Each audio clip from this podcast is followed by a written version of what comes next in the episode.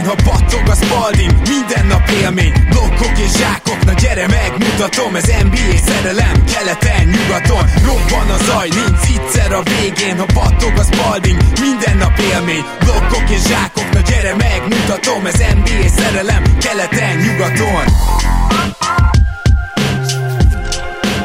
Éjjó! Szép jó napot kívánok mindenkinek! Ez itt a Rep City keleten-nyugaton podcast a mikrofonok mögött. Még 2020-ban egy utolsó adás erejéig Zukály Zoltán és Rédai Gábor. Szia Zoli! Szia Gábor, sziasztok, örülök, hogy itt lehetek. Kedves hallgatók, még ezt elvileg idén, vagyis 2020-ban halljátok, de ha nem, ha mondjuk elsőjére tolódott az adás meghallgatás, akkor boldog új évet kívánunk, és aki viszont még idén van, annak elmondanám, hogy ne felejts el keleten-nyugaton promókod csupa kisbetűvel, RepCity-vel, RepCity-nél 10% kedvezmény az akciós termékekből is, illetőleg hát most már lassan tökre beszélnénk akár a, a, arról is, amit látunk, de akkor a káosz van úgyis az eredmények tekintetében itt az NBA első hetén, hogy, hogy nem is baj, hogy ezt még nem reagáljuk túl, de ugye az NBA díjak és a keleten-nyugaton díjak megjósolása még hátra van itt a szezon felvezetőnkből, úgyhogy ma erre kerül sor, és reméljük, hogy egy ilyen jó, ilyen újévi ajándék lesz nektek is, meg hogyha össze tudom hozni a baki parádét a végére, amivel most éppen küzdök, mert más a mintavétel, és mindegy, nem akarok belemenni, de, de elég fura a helyzet, de hogyha az összejön, akkor azt is meghallgathatjátok az adás végén. De hát akkor mi meg vessük bele magunkat igazából a NBA díjakba először is, hogy legyünk azon gyorsan túl, és aztán az összehasonlíthatatlanul fontosabb keleten-nyugaton díjakra is ránézünk. Na Zoli, mit jósolsz az MVP versenyben? Azért örülök, hogy ezzel kezdünk, mert lehet, hogy az egész adásra való készülésem legnehezebb tipje ez. Amikor az esélyesek listáját raktam össze, akkor nálam öt név került az élmezőnybe, ez egy elég bő élmezőny azért. Természetesen ott volt két, a két európai kedvencem, ugye Jokic és Luka, de melléjük oda kellett tennem a Lakers két sztárját, ugye Edith és LeBront is, illetve azon gondolkodtunk utána, hogy, hogy Jannis rakja mondom, vagy Lilárdot, és bár ha az otcokat megnézzük, akkor Jannisnak valószínűleg nagyobb esélye van a világ összes fogadó irodájánál, szerintem nem csekkoltam le, de valószínűleg így lenne. Ezek az én tipjeim, az én gondolkodás menetem alapján,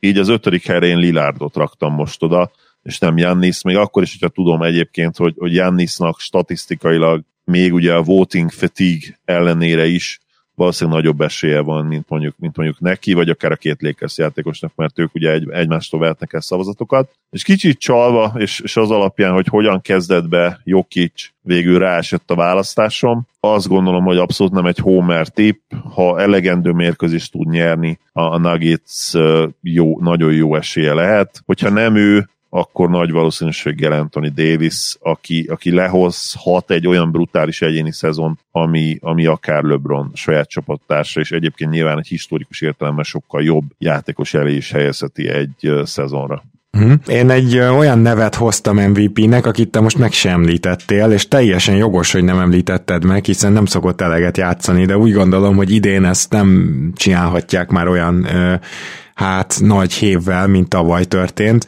Igaz, hogy azon az egy meccsen, amin kiült, olyan történelmi vereséget mértek a Clippersre épp a Dallas, hogy az, az egy olyan szégyen volt, ami még sokáig meg fog maradni szerintem a Clipperson. Majd ma előkerül meg, még meg ez. ami el fogja szúrni az összes net rating. Igen, Ellentét. hát még jó sokáig. Minden esetre Kawhi Leonard ezt kiülte, hála jó Istennek, és én azt gondolom, hogy a Clippers nem engedheti meg majd idén, és erre rá fognak jönni, hogy a meccseknek, mit tudom én, a 30%-án kiültesse őt, kifogja a 10%-on, viszont a Clippers szerintem nagyon jó lesz az alapszakaszban. Ezt továbbra is tartom, és most igazából, nem lett volna ez a Dallas teljesen megmagyarázhatatlan. Tehát itt, itt azért érezzük azt, hogy oké, okay, jól sikerült a Dallasnak a meccs, de de a Clippers az gyakorlatilag kiküldhette volna a C csapatot, és az is biztos, hogy jobban teljesít. Tehát, hogyha nem lett volna ez, akkor, akkor még maga biztosabb lettem volna abban, hogy a Clippers eddig meglepően jól néz ki, és Kawhi Leonard lesz szerintem így épp ezért az MVP. Egyébként én is felírtam Doncsicsot, Janniszt, Jokert és James-t is. Nos, Joker nagyon durván kezdett, de szerintem a Denvernek nem lesz meg az elég győzelme, viszont én továbbra is bízok a Dallasban a rossz kezdés ellenére vagy bennük jobban úgymond, jobban bízok, mint a szintén egy-kettővel álló emberben, úgyhogy Doncsics lesz a második, és Jannis lesz a harmadik azért, mert egyszerűen még lesz elég szavazója, aki még nem fárad bele abba, hogy rászavazzon.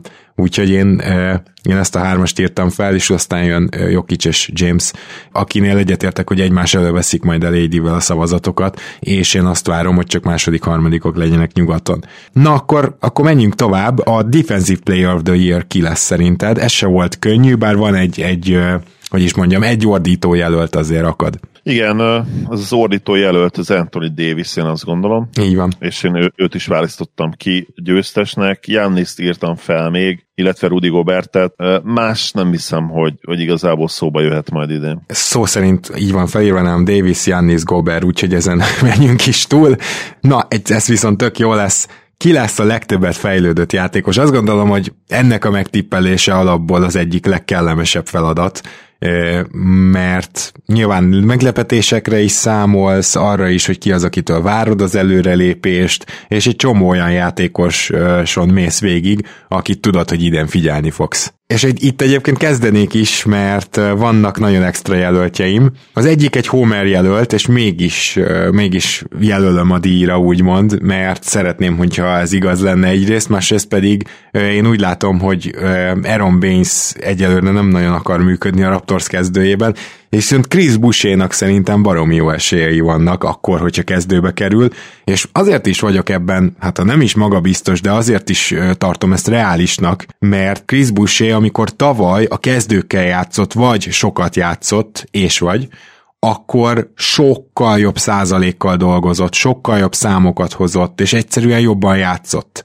Amikor viszont csak ő, ő neki 5-10 percre kell beállnia, akkor általában szörnyű. Tehát szar százalékkal dobja, dobja a triplát, rossz a dobás kiválasztása, védekezésben sem tudja felvenni a, a, a ritmust, és szerintem az lesz, tehát én azt jósolom, hogy Chris Boucher be fog kerülni a kezdőbe, meg fogja kapni a perceket, és ezért őt ilyen meglepetés jelöltként hoztam, de hát azért nagyon sok játékost felírtam.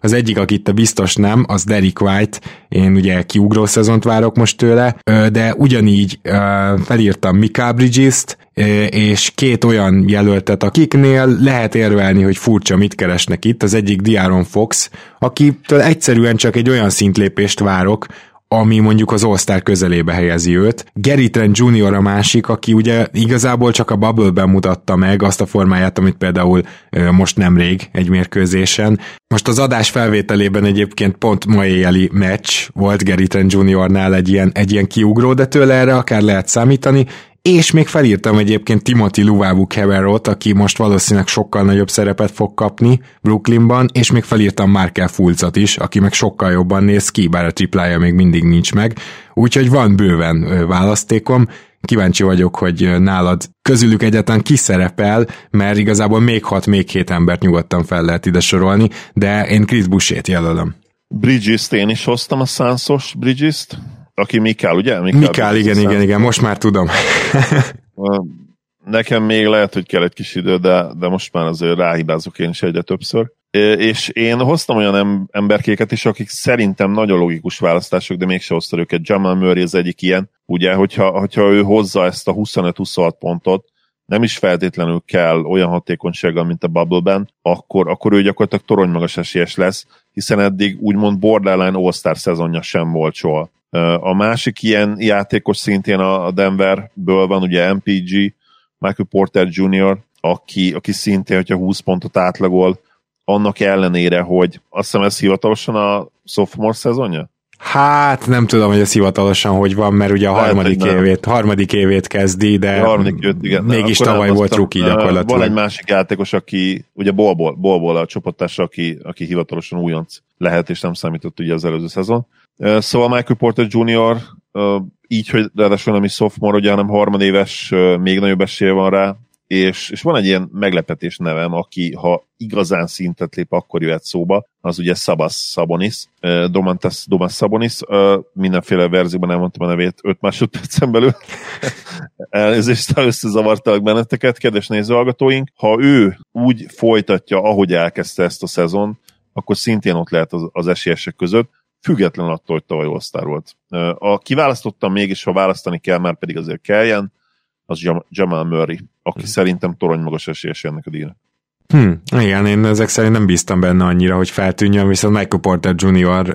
kihagyása az, az valóban hiba részemről, de nem baj, most már vállalom. Ki lesz a hatodik ember?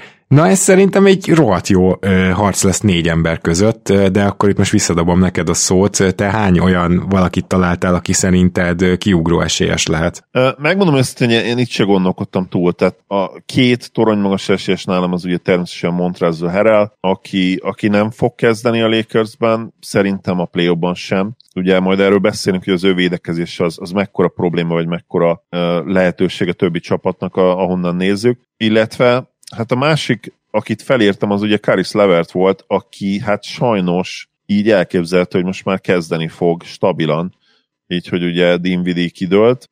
Én azt gondolom, hogy ha, ha maradt volna, vagy maradna a felállás, és, és Karis Levert ugye padról jön, akkor ő, ő tényleg hatalmas esélyes, talán minden más uh, díjnál vagy díjhoz viszonyítva nagyobb esélyes, mint bárki, bármelyik másik játékos, bármelyik másik díjnál. Így viszont ugye, hogyha túl sok meccsen fog kezdeni, akkor lehet, hogy megy, el, megy a, ez a dolog a levesbe, és így akkor gyorsan kellene kigondolni mondjuk egy, egy harmadik és egy negyedik esélyes. Dragic lehet esetleg az egyik olyan játékos, aki, aki hát lehet, hogy nem fog kezdeni, vagy legalábbis nem fog annyi meccsen kezdeni, Hm? Én is mondanék akkor pár nevet, mert igazából én is ugye felírtam Herelt, de nálam ő nem olyan nagy, nagyon nagy esélyes, viszont szerintem Lövört marad a padon. És hogyha Lövört marad a padon, akkor valóban torony magas esélyes, de azért van egy pár név, aki, aki szerintem megszoríthatja akár. Az egyik, ahogy már az Orlandó adásban is mondtam, az Terence Ross lesz.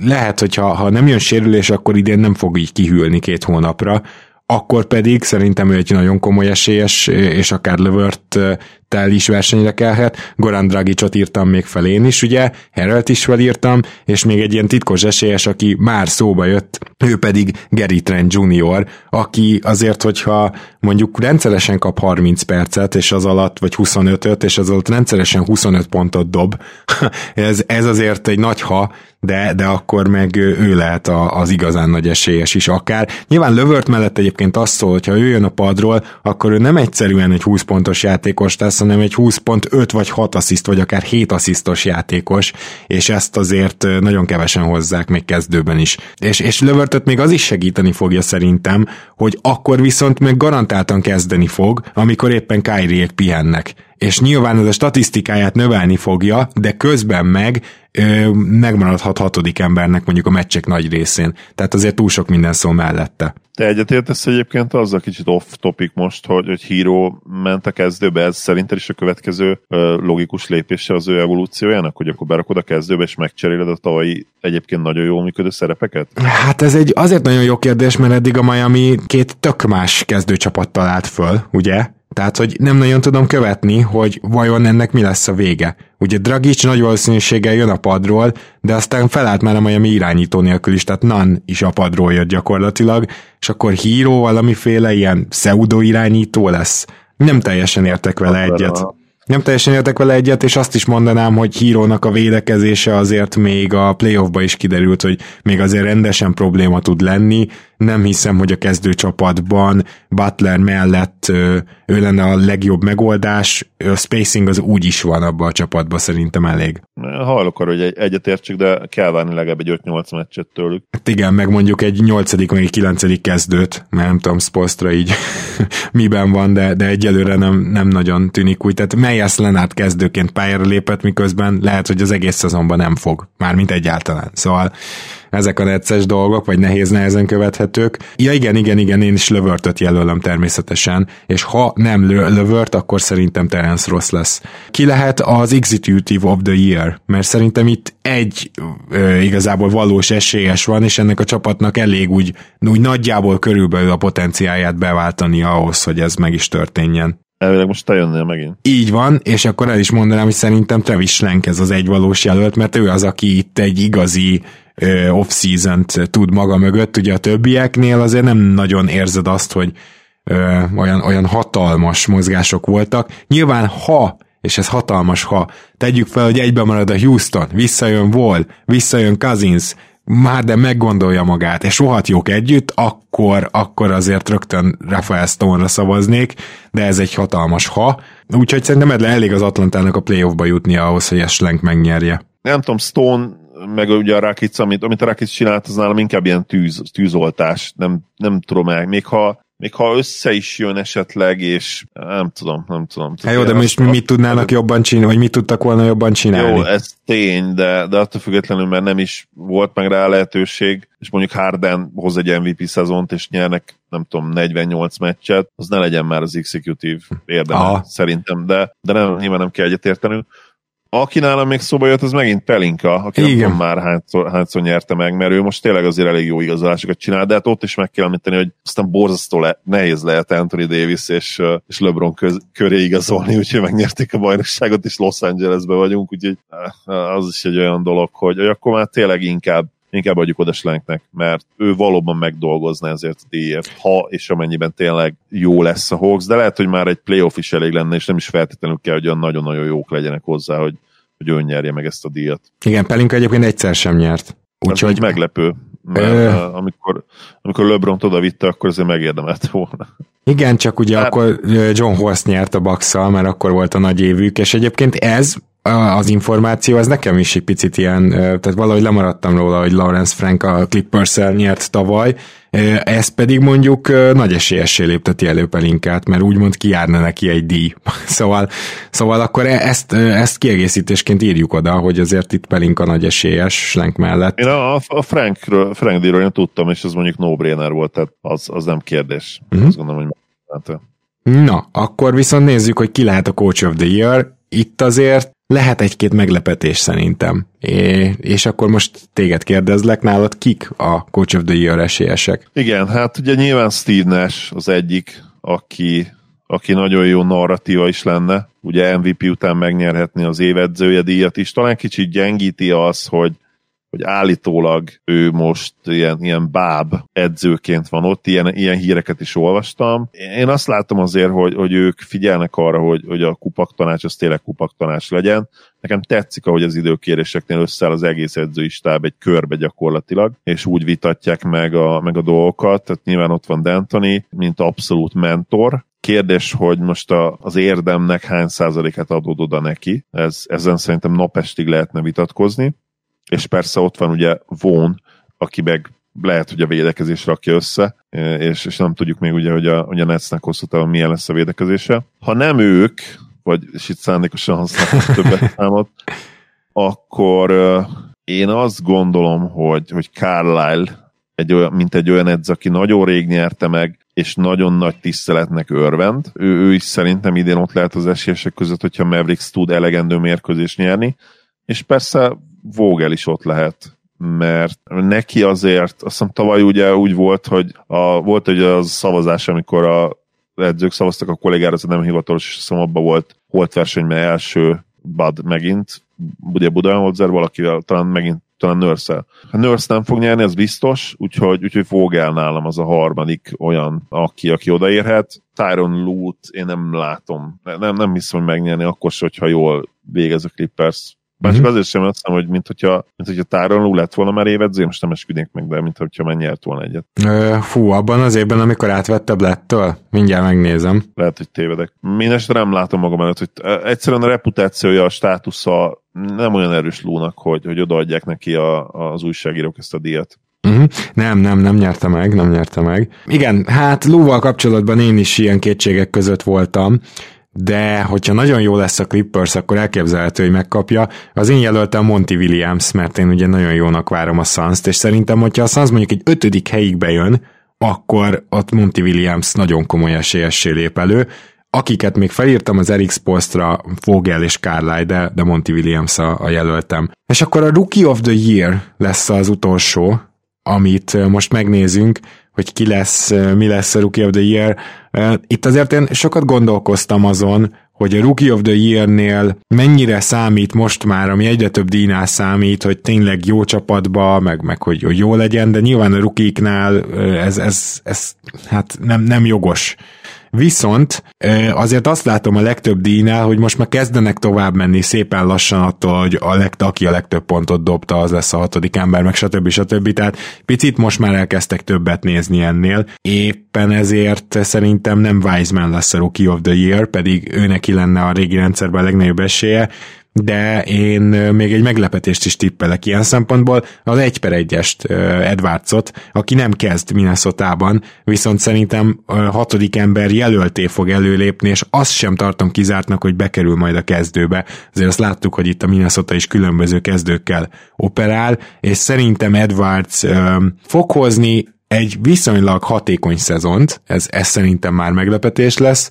de mellette playmaking is lesz, és ezt értékelni fogják a szavazók. Úgyhogy Edwardsot írtam, wiseman és csak harmadik helyre Lamelo Balt, és ez az, azért lenne így vicces, mert ez volt az első három sorrendje, és szerintem ilyen soha nem volt a történelemben, hogy ez bejöjjön. Uh, szerintem volt azért a engem meglepne, hogyha a 2003-as uh, nem, nem így lett volna, mert... Mi, Milicsics második lett ott? Ja nem igaz, mert most teljesen elfelejtettem. Ugye? A rookie classból, igen, tehát a, abszolút úgy voltam vele, hogy hát igen, ugye ez is mutatja, hogy minden idők egyik legnagyobb basztja. Úgy felejtettem el, hogy egyébként nagyon sokszor beszéltünk arra. Igen, ott, ott nem is tudom, hogy volt a, a szavazás, de nyilván LeBron nyert, és ugye Anthony lett a második Carmelo, akit sokan ugye ébújoncának is akartak, és lehet, hogy Bosch vagy Véd lett a harmadik, ugye a top, top 4-ből, vagy top 5 Igen, tehát akkor azért a top 5-ből ott hárman ott voltak, és már ez is Igen. ritka nyilván. Szerintem nem akkor meglepetés egyébként, hogy Anthony Edwardsot választottam, mivel én is őt választottam, és azt tudjuk, hogy ő azért meg fogja kapni azt a usage rate ami ahhoz kell, hogy, hogy meg összerakja a maga 16-18 pontját meccsenként, és, és meglepően jól esett a triplája, legalábbis a preseasonben, meg az eddigi, azt hiszem két meccse volt már a, a Wolvesnak, az egyiknek néztem a box score ott elég csúnyán kikaptak, de azt hiszem megint jól dobott Anthony Edwards, és valami 18 pontra emlékszem. Ha nem így volt, akkor, akkor kövezzetek meg bátran. Úgyhogy nálam is ő, ő az első, és Lamelo Bolt előzi meg, illetve Wiseman, és én még oda írtam ilyen kis Brahis tipnek Obi Topint, akit én egy kicsit azért alul értékeltem még a draft alatt, meg közben, meg után is. Tényleg egészen jó ilyen kis komplett erőcsatár. Ő, ő egy nagyon nagy wingspannel és triplával, tehát belőle tényleg egy nagyon-nagyon jó játékos is lehet. Más kérdés, azért, azért ezt nem biztos, hogy most várjuk, és nem biztos, hogy az idei X-ben és hát az is valószínűtlennek tűnik, hogy ő azért ilyen 17-18 pontot fog dobni, ami azért kell, kell szerintem az év újonca díjhoz, és bár mondtad, hogy elmennek ettől, azért legyünk összíték. Engem legalábbis nem lepte meg, hogyha az nyerni ezt a díjat végül, aki a legmagasabb pontátlagot hozza. Erre pedig valószínűleg Anthony Edwardsnak van egyébként a legnagyobb esélye, mert, mert Lamelo Ball inkább ugye ilyen playmaker. Nekem nagyon tetszik, amit Lamelo csinál eddig, nem is feltétlenül akar 20 pontokat dobni, meg nyilván érzi is azt, hogy jelen pillanatban még a, a játék a nyers ahhoz, hogy scorerként ennyire jó legyen. Viszont, viszont nagyon jól látja a pályát, és, és gyönyörű passzokat ad, illetve lepattanózik, úgyhogy nekem tényleg szimpatikus ő. Hmm. Még annyit tennék el hozzá, hogy Wisemannek jól jöhet, hogyha a Warriors rossz lesz mert akkor ő megkapja a garbage perceket is, Igen. és akkor lehet statpadolni, ugye? Uh, illetve Anthony Edwards 16 pont 3 meccs alatt, 3 lepattanó, 2,3 assist, tehát ezt ebbe a pillanatban, amikor felvesszük így áll, viszont még csak 23,5%-os ez a tripla, de mint ahogy te is mondtad, és én is mondtam, szerintünk ez feljebb fog menni. No, hát akkor végre áttérhetünk a keleten-nyugaton díjakra, itt az idő, és bele is csapunk, hiszen itt a Stanley kupa, az a Stanley Johnson, ezt nézd meg, pont nem láttad, várjál, megismétlem, várjál, várjál, menni fog, hogy is csináltam az előbb? Serleg. A legnagyobb sophomore slump, Nekem itt kettő jelöltem van. Az egyik az kicsit könnyebb, mert szerintem teljesen érdemtelenül került be a ruki azt hiszem első ötösbe tavaly, ez pedig Erik Pascal vagy Passál, mind a kétféleképpen hallom a kommentátorokat is, és a podcastereket is mondani, úgyhogy ezt most már sose fejtjük meg. Én, én azt gondolom, hogy most is egészen tragikus, hogy ő kezd, az nagyon, az nagyon sok neki a Golden State-ben, de ha visszajön Green, akkor ugye a padról jön majd, itt, itt, itt sem lesz túl jó. Nem, nem néz ki úgy, hogy fejlődött volna bármiben, legalábbis szerintem, úgyhogy, úgyhogy ő a főjelöltem, és még egyet felírtam, aki úgymond brahis tip, mert rengeteg játék ideje lesz, de pont emiatt lesznek talán még rosszabb százalékai, és egyáltalán nem bízom benne, hogy ilyen hatalmasat tud ugrani. nagyon nem bír el ugyanis a Chicago kezdő irányítói feladatával, és nem is várható el, mert nem az, nem irányító, ezt tavaly ugye beszéltük, Zoli, és akkor így nyilván tudjátok, hogy Kobe White-ra gondolok. Én nem lepődnék meg, hogyha ebbe kicsit bele bicsaklana a karrierje, ő neki a padról kellene jönni, vagy lövint elcserélni, és akkor legyen kettes, de de ez, ez szerintem sok lesz neki. Kobe White-ot én itt nem tettem oda az esélyeseim közé, de egy másik díjnál igen. Valószínűleg kitalálod majd, hogy melyiknél. Uh-huh, uh-huh. És uh, az én esélyesem az egyik ilyen brahis tip, az ugye Kendrick Nunn, aki úgymond azért a semmiből jött és, és ugye Spolstra találmánya, de, de előtte nem is voltunk abban se biztosak, hogy egyetlen NBA játékos, sőt, lehet, hogy nem is foglalkoztunk a gondolattal, mert abszolút nem volt rajta senkinek a térképén. Úgyhogy ő az egyik. A másik, akit hoztam nálam is természetesen Erik Pasál, én az ő nevét inkább így ejteném, de lehet, hogy tévedek. És talán számodra meglepően, és talán nem, egy kicsit nem is tetsző módon én PJ Washington-t hoztam ide még a harmadik számú esélyesemnek, aki tehetséges, de, de érzem benne azt a potenciált, hogy, hogy itt neki jön egy lejtmenetes szezon. Hmm. Elég jól nézett ki kezdésnek, úgyhogy én nekem azért nem merült fel, de egyébként nem tudom, tehát kevesebb labdát kaphat akár az új Hornetsbe, hogy úgy mondjam, úgyhogy van benne valami. Akkor a következő díjunkat kérlek Zoli vezest fel. Következő díjunk az a Trust the Process most még csak szoruláson van, de várja, míg az erőködéstől Super Saiyan-nél változok kupa, amit olyan első vagy másodéves fiataloknak osztunk ki, akik még nem igazán jók, de látjuk rajtuk, hogy egyszer irgalmatlanul jók lehetnek. Az én tippem az pontosan Lamelo Ball, illetve Danny Avdia. Mind a kettőnek prototipikus, sőt, még annál is jobb méretei vannak a posztjához, ami ugye az irányító, illetve a kis csatár poszt, az egyik ugye 6-8, másik 6-9, elég jó atléták is, viszont még, még eléggé nyers játékosokról beszélünk. Egyébként Danny abszolút profi üzemmódba kezdte el a, a, ezt a szezon, véletlenül se csinál semmi hülyeséget a pályán. Nagyon jó helyen van, nagyon jó, jó dolgokat csinál, csak akkor dobja rá, amikor tényleg dobóhelyzet van, vagy mondjuk esetleg lejár a támadóidő, és véletlenül valami csoda folytán nem a, nem a Westbrook Bill duónál van a labda. Egy-két ilyen eset volt, talán inkább egy, de nagyon tetszik, amit csinál, viszont, viszont tényleg ő ilyen 7 pontot fog átlagolni, 6-7 pontot, és szerintem ahogy vagy elcserélik valamelyik hülyét mellőle, vagy mind a kettőt, akkor tól kezdhet majd ő, ő ki bontakozni és kivirágozni, úgyhogy én őket mondtam. Hmm. Na most Danny Avdia nekem már most jónak tűnik ehhez a, cím, ehhez a címhez. Konkrétan igazad van, hogy csak 7 pontot fog átlagolni, de szinte sokkolt az, hogy már elsőre úgy tűnik, hogy a dobása az teljesen magabiztos az NBA tripla vonal mögül, aztán az, hogy már asszisztokban jelentkezik a playmakingje. Tehát azt gondoltam, hogy ez egy ilyen két-három éves projekt lesz nála, hogy, hogy azért ő, ő így playmakingbe is beszálljon, és szó nincs róla tényleg jól néz ki. Az érzésed, hogyha mondjuk megkapná a zöld jelzést, és mondjuk a usage rate-et felvinnénk 20%-ra, akkor torony magas esélyese lenne. Nyilván nagyon kicsi minta, de eddigi, az eddigi minta alapján akkor úgy érzem, hogy torony magas esélyese lenne az év újonca díjnak. Lamelóból viszont egy nagyon jó jelölt, de én nem is őt hoztam, hanem Szeku Dombolyát, aki szerintem idén meg fogja kapni a perceket rendesen, és még nem lesz azért kiugróan jó, de, de ő neki ez lesz az az év, amikor, mint tavaly volt ugye gyakorlatilag a győzte, azt hiszem mind a kettőnknek Emred is győzött, hogy Redisnek ugye tavaly olyan éve volt, hogy egyszerűen minden hónapban jobb volt, mint az előzőbe, és igen, mélyről indult. Na én tök ugyanilyet várok Szekutól, és ez az a, ez az a fajta év, ami, ami szerintem ennek a, ennek a díjnak a, a prototípikus tartozéka. Úgyhogy én Szekudombolyát szavazom, de Lomelóból is egyébként szerintem nagyon jó választás. Következő díjunk az Marvin Williamsről van elnevezve. Spagettit fogok enni anélkül, hogy lezabálnám a ruhámdíj. A tehetség, akitől mindig várjuk a kiugrás, de sosem történik meg. Szegény Marvin Williams egyébként, bár a kiugrás nem történt meg, de ő nagyon szép NBA karriert tudott végül lerakni az asztalra. Nyilván nem egy második pikhez illőtt, de nála jóval nagyobb basztok is. Sőt, ő nem is volt baszt, tehát kifejezetten a második pikre ugye volt ez a éven, éveken keresztül jellemző Derek Williams, Michael Beasley, de ahhoz képest Marvin Williams nagyon-nagyon szép karriert rakott le.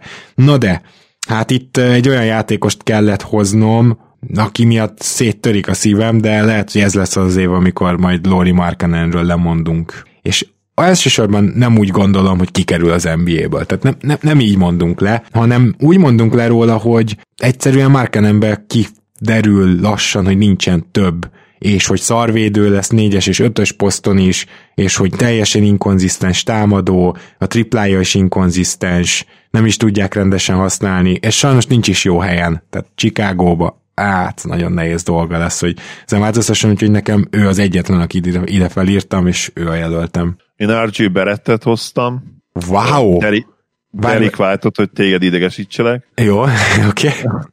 De nyilván kontextus, kontextus, ez fontos. Tehát ha, ha mondjuk a szezon végére azt mondod, hogy Derek White-ból nem lehet már, vagy nem lesz borderline All-Star, vagy, vagy All-Star egyszer se, vagy eljutsz afelé, hogy, hogy na, valószínűleg tartod ezt, akkor nálam már ő ilyen úgymond rászolgáló név. Uh, RJ Barrett... Na ez én ezen hőköltem fel, hogy úgy mondjam, mert mennyire rossznak kell lenni Berettnek, hogy a második évében lemondj róla. Nyilván ugye az előző években is úgy néztük, hogy, hogy nem feltétlenül muszáj ennek a gondolatmenetnek ugye lezáródnia, hanem mondjuk rákerül a listánkra, és szerintem RJ Barrett lesz az egyik olyan játékos, aki rákerült erre a listára idén. Uh-huh. Nyilván, nyilván teljesen leírni nehéz, ugye ezt beszéltük már, azt hiszem tavaly is, nem, nem emlékszem ki nyert, de valaki olyan, aki ott volt a listánkon párszor, uh, Aaron Gordon, uh-huh. arra emlékszem, és aki nem rossz játékos, csak, csak ugye azt a státuszt, amit neki vársz, amit remélsz, azt már úgy elengeded. És aha, uh, aha. szerintem RJ Barrett is uh, egyértelműen rákerült erre a listára. Nem látom egyszerűen azt a kosárikút, azt a dobáskészséget, ami, ami ahhoz kéne nála, hogy több legyen, mint, mint mondjuk egy ilyen jó playmaker, jó lepattanozó, de igazából playmakernek sem nagyon jó. Tehát egyszerűen nem, nem látom azt. Amit én láttam nála középiskolában, és ezért nagyon fontos, hogy ugye a level of competition, amit mindig kihangsúlyoznak, hogy milyen erősségű ellenfelek ellen játszol, nem lehet megmondani tényleg középiskola alapján, hogy kiből milyen játékos lehet. Ó, visszanézhetünk LeBron meccseire, de, de azért vagyunk okosak, mert tudjuk, hogy mi lett LeBronból. Egyébként simán lehetett volna Bastő is, vagy akárki a középiskolai ellenfelek alapján, ami, ami tényleg nem egy olyan szint, amiből lehet következtetni érdemben szerintem ha már középiskolai kiemelkedés, nem vetítettem el előre a következő díjunk egyik jelöltjét. Isaiah Thomas szuronnyal az AK-47-es ellen vándorkupa a legrosszabb védő, aki legalább 30 percet játszik. Itt azért megengedőek vagyunk természetesen, egy 27 percet is elfogadunk, főleg egy olyan ligába, ahol már kevesen játszanak 30 perc fölött, de a lényeg az, hogy a rotációnak a nagyon aktív tagja legyen, tehát mondjuk a, azért a, a vagy a kezdőtös része, vagy egy tényleg 25-30 perces csere, tehát akinek a védekezése rendszeresen árt a csapatának.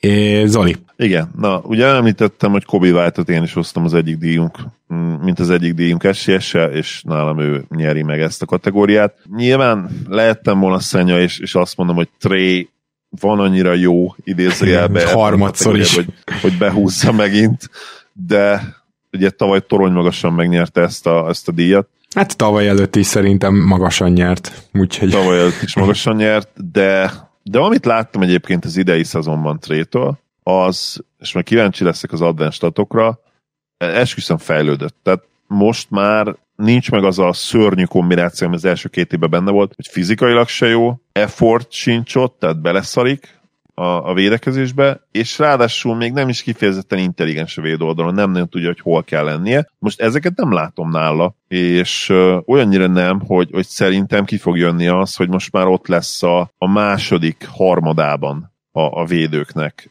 De majd nyilván meglátjuk még nagyon korán van, úgyhogy nem, nem akarom elkiabálni, de de, de úgy néz ki, hogy lépe, előre lépett védekezésbe, amit, amit szerettünk volna tőle, független attól, ugye, hogy én mindig kihangsúlyozom, nálam nem feltétlenül annyira fontos irányítótól a védekezés, de amit ő csinált, na az egy olyan szint volt, Igen. Ami, amit, amit egyszerűen emelni kellett. Kobe White viszont már tavaly is ott volt ugye az 5-6 legrosszabb védőjátékos között a posztján, és most, most valószínűleg jön majd egy megemelkedett felelősség támadásban, ami szerintem hozni fogja magával, hogy, hogy legalább azt a hasonló rossz szintet fogja hozni, és uh, nyilván kicsit csalok is, mert Sextont ugye leveszem erről a listáról, az alapján, amit láttam szintén, úgyhogy Kobe. Uh-huh. Tehát Kobe White. Igen. Jó, én itt szeretnék felhívni a figyelmedet két olyan jelöltre, aki szerintem kicsit homlokcsapkodós lesz, de azért Zion és Michael Porter Jr. ráadásul sokkal fontosabb posztokon, mint az irányító poszton, hát nálam az első két jelölt konkrétan, és, és ezért is, mert ha egy irányító szarul védekezik, az nem árt annyira, mint hogyha ők szarul védekeznek, és én még Markenent is hoztam ide, és szerintem Zion fog nyerni. Gondolkodtam Zion egyébként, nem tudom elképzelni összességében, mert azért jó fizikai formában van, lefogyott, legalább egy 6-8 kilót leadott, szerintem ez ér legalább annyit, hogy ne jöhessen majd itt szóba neve. MPG pedig nem, nem tudom elképzelni szintén, mert nagyon jó védő lepattanózó, és ez már önmagában, hogyha például ugye a defensive uh, real plus minusból indulunk ki, oda fogja helyezni őt legrosszabb esetben ilyen középen, mert tavaly se volt szerintem annyira szörny a posztján mm. ezen advanced alapján, úgyhogy nem, nem nagyon tudom elképzelni, hogy ő is ott lesz. Meg a Nuggetsnek azért a csapatvédekezés az alapszakaszban az legalább ilyen közepes lesz, mint ahogy általában legalább ilyen közepes, úgyhogy nem, nem hiszem, hogy oda, oda kerülhet. Hmm. Én nem vagyok teljesen biztos a Nuggets alapszakasz közepes védekezésben, de mondjuk nyilván, hogyha sikeresek lesznek, ahhoz kelleni fog, de ez egy másik díjnál még úgyis előkerül. Úgyhogy menjünk tovább, és a következő díjunkat kérlek, akkor harangozz be. Következő díjunk a Kawhi Leonard. Ha azt hitted ez valami, ezt nézd Pajti Serleg, a legjobb sophomore szezon után, és hát nem lesz meglepő, hogy mind a ketten ugyanazt a játékos fogjuk választani. Jamarantet, reméljük, hogy ez a most nemrég elszenvedett kis bokasérülése ez nem tart olyan sokáig, bár a Grizzlies szerintem nem bánná, hogyha most egy két-három hétre még kiülne, és, és minél rosszabb lehetne a mérleg de, de Jamorant től már, amit eddig láttunk preseasonben, meg első két meccsen, az alapján is az látható, hogy még akkor is, hogyha a tripláját még, még nem nagyon sikerült igazán feljavítani, de mi, megint egy szintet lépett azokban a dolgokban, amiben már baromi jó volt. Így van, ő a torony maga esélyes, és mellette Zion lehet a másik, aki, aki itt szóba jöhet. Őt írtam fel, mert azt gondolom, hogy más nem is érdemes itt említeni ebben a kategóriában. Igen, viszont én kettő nevet azért hát megemlítenék, mert ők viszont a szar ruki évük után hatalmasat fejlődhetnek az eddigiek alapján, az egyik Darius Garland, akire maradjunk annyiba, hogy én még várnék. Tehát, hogy oké, okay, elképesztően kezdett, de azért, de azért az durva lenne, hogyha a leg, azt hiszem ő volt a legrosszabb kezdőjátékos díjnyertese mindkettőnél tavaly. Tehát, hogyha onnan ő egy pluszos játékos lenne egyből, akkor azért leesne az állam. És a másik pedig DeAndre Hunter, aki olyan redissel kicsit ilyen ellentétes utat járt be, ilyen egyre rosszabb volt kb. hogy ment előre a szezon. Na ő most baromi jól kezdett védekezésben is, még, még egy kicsit playmakingben is, nagyon magabiztosnak tűnik a dobása, úgyhogy csak ezt a két nevet gondoltam, megemlítem. Meg lehet őket említeni, de ugye itt nem az a kérdés, hogy ki fejlődik a legtöbbet, hanem a legjobb, konkrét legjobb sophomore szezon. Itt szerintem nincs esélye másnak, de, de persze, mi bajunk lehet, megemlítettük őket. Te jössz a következő Igen, Kate Bogans, azért kezdek, hogy jobb legyen a pad D, az NBA legrosszabb kezdőjátékosa, én, én egy nagyon szomorú nevet fogok mondani, és lehet, hogy meglepek ezzel, de szerintem reális esély van rá, hogy, hogy ő legyen az Kevin Love. Wow. Hát ez tényleg kemény, bár az az igazság, hogy Lavot egy másik díjnál még elő fogjuk hozni szerintem mindketten, de... Tehát annyira reménytelennek tűnt ezen a két meccsen, független attól, hogy mennyire jó a Cavs és mennyi, mekkora meglepetés, többek között azért is lehetnek ennyire jók, mert a második meccsen már csak 9 percet játszott. Ez egészen bolszta, nem tudom, nem tudom elmagyarázni se, hogy mennyire rosszul néz ki szegény és egy, egyik kedvenc játékos, úgyhogy nem tudom, mi lesz vele. A státusza viszont van akkora, hogy amikor ő egészséges, ő kezdeni fog. Tehát ő nem fogják szerintem odarakni a padra. Mm. Főleg azért nem, mert szerintem árulni akarnák. Tehát ez, ez, egy külön, ez egy különösen erős indok. Én nem sírtam fel őt, nem, nem hiszem el egyszerűen, hogy ilyen tehetségű játékos ne tudná valamennyire összeszedni magát, és remélem is, hogy nem lesz így. Három nevet írtam fel, Reggie Bullockot New Yorkból, Dallon Wrightot Detroitból. Wrightot ugyan nagyon szeretem, Bullockot is, ha már itt tartunk, de, de Wrightnak szörnyű lesz a Detroitban, tehát pont az ő erősségei ott nem fognak kijönni, mikor senki nem tud körülötte dobni gyakorlatilag, vagy alig. Bajba lesz, bajba lesz. Reggie Bullock pedig azért lesz bajba, mert tényleg egy ilyen 11-2 perces kezdő lesz, ami alatt nem nagyon fogja tudni megmutatni még azt a tripla dobást sem, ami benne van, meg a védekezést se, szóval, hogy azt gyanítom, hogy bár ő elvileg kezd, de gyakorlatilag ő tényleg a Keith Bagans lesz.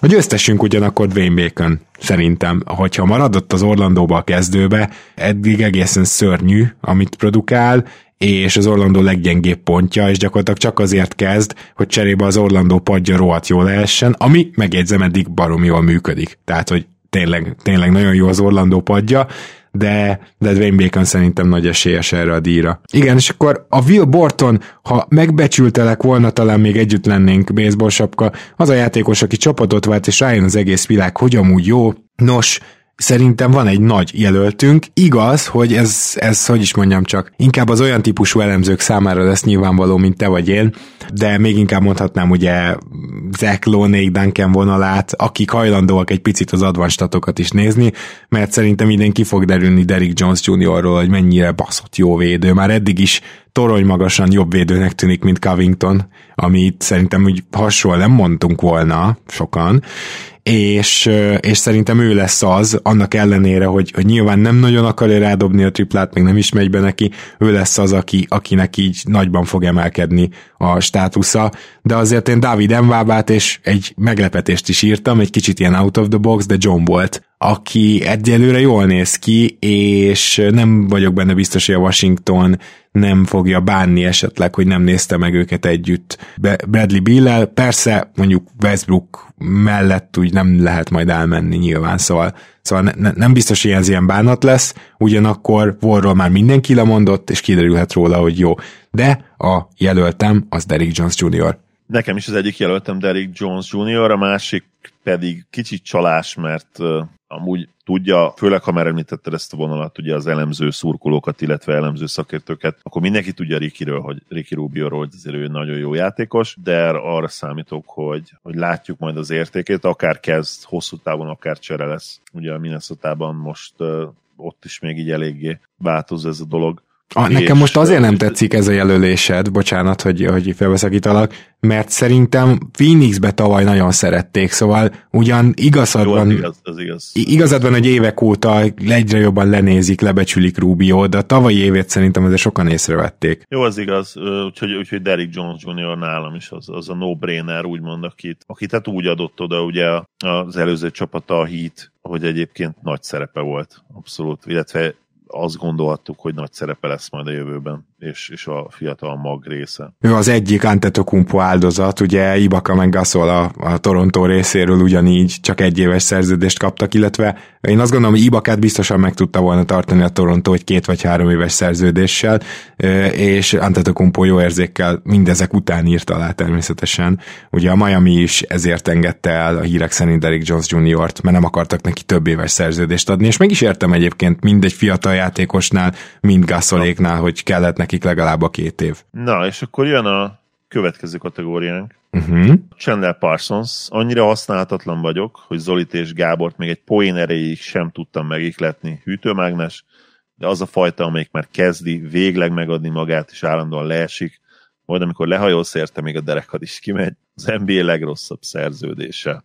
És itt nyilván van egy név, amit mindig mondunk évek óta, Nyilván most is meg kell említeni, hogy a John volt, mint potenciális jelöltet, de kíváncsi vagyok, hogy kicsit ilyen outside of the box eh, gondolkodással te kiket hoztál még. Én Kevin Lavot is hoztam természetesen, aki nettó értékben azt gondolom ott lehet, az élmezőnyben is ott is lesz, hogyha, hogyha így folytatja tovább. És akit még hoztam, azt nem is mondom be egyelőre, de, de azt jövőre már mondani fogom azt a nevet szerintem, vagy két év múlva, azt is nyilván kitalálod, hogy ki.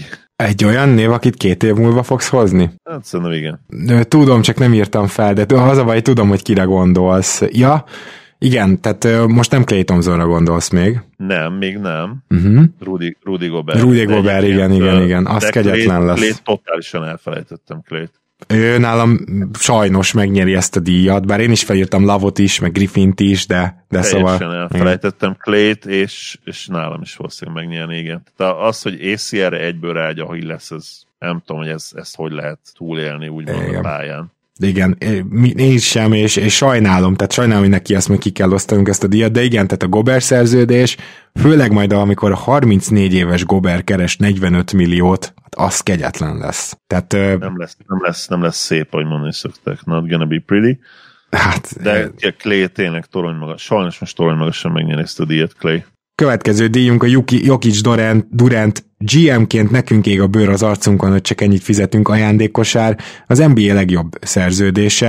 Hát szerintem itt kettő darab versenyző lesz, az egyik Karis Levert, a másik pedig Marcus Smart, és uh, én most azt gondolom, hogy mivel Dinvidi kiesett, és szerintem Lövört meg fogja kapni a padot teljesen, ráadásul, amikor éppen Irvingék pihennek, akkor meg fogja kapni a csapatot teljesen, ezért ő, ő lesz az, ugye tavalyi győztesünk Marcus már továbbra is versenybe lesz. Ugye nálam Marcus Smart megnyert ezt torony magasan, viszont uh, személyes sértésnek veszem, hogy levertet hozod ide, és nem egy nála sokkal jobb játékos, Sabonis, és ezen vitatkozhatunk, de szerintem ez tény. Sokkal-sokkal jobb játékos Sabonis már most, szerintem nagyobb upside is van benne, sokkal jobban kezdte el a szezont, és ugyanúgy évente 17 körül keres. Hmm. Hogy, igen, talán egy kicsit, kicsit uh, valahogy az volt a fejemben, hogy Sabonis 20 körül keres, de igen, ez egy jogos, ez egy jogos. 10, 17 azt hiszem az átlag évenkénti lebontásba.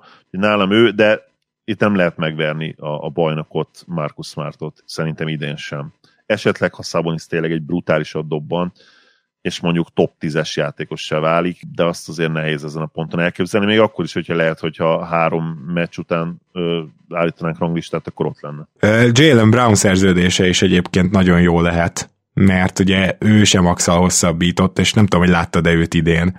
Emberünknek olyan induló sebessége van, te jó ég, brutálisan jól néz ki. Nem véletlen volt ott személyeknél a top 10-es legjobb szerződésbe ő is, úgyhogy igen. Igen, egyébként Szabonisszal abszolút meggyőzhető vagyok, egyszerűen csak valahogy kettessel kezdődött a fejemben, most megnéztem, ő egy egy-másfél millióval keres csak többet Lövörtnél, annyival valóban van jobb játékos, bár teszem hozzá, hogy Lövört akár all is lehet idén, hogyha eleget pihennek a, a két garantált all úgymond, de hát ezt majd meglátjuk, hogy a Netsz is ugye meddig jut, meg hova jut, mert ahhoz nagyon jónak kell lenni, hogy hárman menjenek egy csapatból, és, és, és ugye ezt azért nem várjuk feltétlenül. Na de akkor menjünk tovább, és a következő díjunk, az pedig a Chris Paul már az iskolapadban ülve oktattam plecsni, a legjobb RPM, tavaly egyértelműen mind a ketten bemondtuk Janniszt, hogy ő fog nyerni, egyértelműen ő is nyert, és szerintem idén pontosan ugyanez lesz a minta, Jannis fog nyerni. Így van, Jannis az első számú tippem, Anthony Davis a második, és Jokic a harmadik, de, de ott már, ez már a Luka kategória, ők azért nem biztos, hogy e, olyan túvé teljesítményt tudnak nyújtani, ami ide azért kell. Janni Szotorony magas esélyes, nem kérdés. És azért ezt már ugye tavaly is bemondtuk, hogy nem biztos, hogy ár, legjobb RPM díjat kéne osztanunk, legalább PIPM-re át kéne mennünk, de ez nem változtatna a győztes kilétén, ott is Jannis nyerne, tehát hogy esetünkben mindegy. Akármilyen advanced statról beszélünk, Jannis nem nagyon lehet megverni következő években szerintem. Na, akkor uh, Isaiah Thomasról van még egy díjunk elnevezve, igaz Zoli? Így van, az Isaiah Thomas díj, ugye a legjobb szerződés bukó játékos, akinek nem érkezett meg a pénzes kamion végül. És nagyon kíváncsi vagyok, hogy ide kit mondtál, mert megmondom hogy én nehezen tudtam uh, találni végül két nevet. Igen, mert ez igazából egy olyan szempontból fura díj, hogy csak utólag érdemes odaadni. Tehát most nyilván odaadjuk Whiteside-nak, azzal, hogy egy minimummal hosszabbított uh, én, én azt gondolom, hogy Whiteside korábbi nyilatkozatai alapján is következtethetünk arra, hogy ő ennél többet várt, de utólag oda lehet adni, de hogy most előre, mert ráadásul amikor kiosztjuk a díjakat, akkor még nem leszünk majd a free agent szezon után, szóval, szóval ezért egy kicsit problémás ez a díj. Hát Andrew Drummond, Andrew Drummondot mondtam, aki ugye azért max szerződést várna, és szerintem arra várhat. És őszintén szólva a statjaival nem lesz nagy gond, Clevelandben, ha megkapja az időt, de a Cleveland is általában akkor jobb, amikor nem ő van pályán. Igen, nekem is ugye Drummond volt az egyik, az egyértelmű, viszont a másik névnél egy kicsit csaltam, és végül ugye mondtam, hogy nem volt könnyű, most már így könnyebb, meg is változtattam most ezt a tippet, és Dean Bidit írom ide, aki, ah. aki konkrétan rengeteg pénzről fog lemondani a sérülésével, és így valószínűleg be fog lépni az utolsó évébe. Tehát ő, ő nagyon sokat fog most bukni, legalább szerintem, nem tudom, 40 millió dollárt. Igen, igen, az sajnos gyanús. Rashid Wallace elmentek otthonról, díj, legjobb, legtöbb technikai begyűjtő játékos, idén is ugyanazt jelöljük, mint tavaly? Szerintem igen. Uh-huh. Tavaly is Green-t jelöltük? Mind a ketten. Még emlékszem, hogy fel is olvastad, hogy tök ugyanazt írtad fel, mint én vagy indoklásnak. Adott, minden adott a nagyon-nagyon frusztrált Warrior. Az ahhoz, Igen. Szerintem akár, ha rekordot nem is tud dönteni, mert nem fog annyi meccsen játszani talán, de mondjuk ilyen Teko per meccs. Az durva lesz. Igen. Volt, az simán meg tudja dönteni. A Gandhi Day pedig a legönfeláldozóbb veterán, aki nem balhézik, hogy nem kerül pályára. Én Ed davis írtam, mert úgy tűnik, hogy nem kerül pályára. Most muszáj lesz neki, ugye Carl Anthony Towns egy kisebb sérülést összeszedett, de nem Ed Davis, hanem uh, Naz Reed került be a kezdőbe, ami sokat mondó azért ezzel az ügyel kapcsolatban. Így van, én pedig Bobánt írtam fel, aki szerintem a tavainál sokkal-sokkal kevesebbet fog játszani idén. Uh-huh. Uh-huh. És, és nagyon jól fogja viselni ezt a dolgot. Lengeti majd ugyanúgy a törölközét. Ez nagyon jó tipp, ez még jobb tipp, mint Davisnél, úgyhogy gratulálok, ez, ez annyira, hogy most nem változtatom meg, de, de hogyha tudnám, megváltoztatnám. A Rolly Massimino, That Escalated Quickly emlékéremre kit jelöltél. Ugye Rollyról azt kell tudni, hogy kinevezték a negyzegyzőjének, de a sajtótájékoztatón már nem jelent meg. A leghamarabb kirúgott edző. Na, ki lesz az? Ez izgi. A leghamarabb kirúgott edző, gondolkodtam elég sokat itt, és nem nagyon ugrott ki egy név se. Azok, akik egyébként lehetnének, és olyan a csapatuk, hogy, hogy sokkal rosszabbul kezdenek, mint amit vártak tőlük, ott, ott szerintem be vannak betonozva biztonságba ezek az edzők, és végül nem tudtam mást választani, így, így végül Ryan Sanders-ot választottam, a, ahol látok némi esélyt arra, hogy nagyon rosszul kezd majd a mini, ugye most még kicsi mintáról beszélünk, és, és ő lehet az, akit, akit felállítanak, mert most már azért olyan, nem, nem is most már azért rossz, rossz megfogalmazás, van egy akkora név náluk, aki, aki bár nem annyira jó játékos, mint amekkora neve van, meg a statjai mutatják, ugye Carl Anthony Tán szemében, de, de egyszerűen nem engedi meg az ő szerepe, az ő, az ő státusza úgy mondott, hogy, hogy nagyon sokat szórakozzanak, és, és ezért gondoltam rá.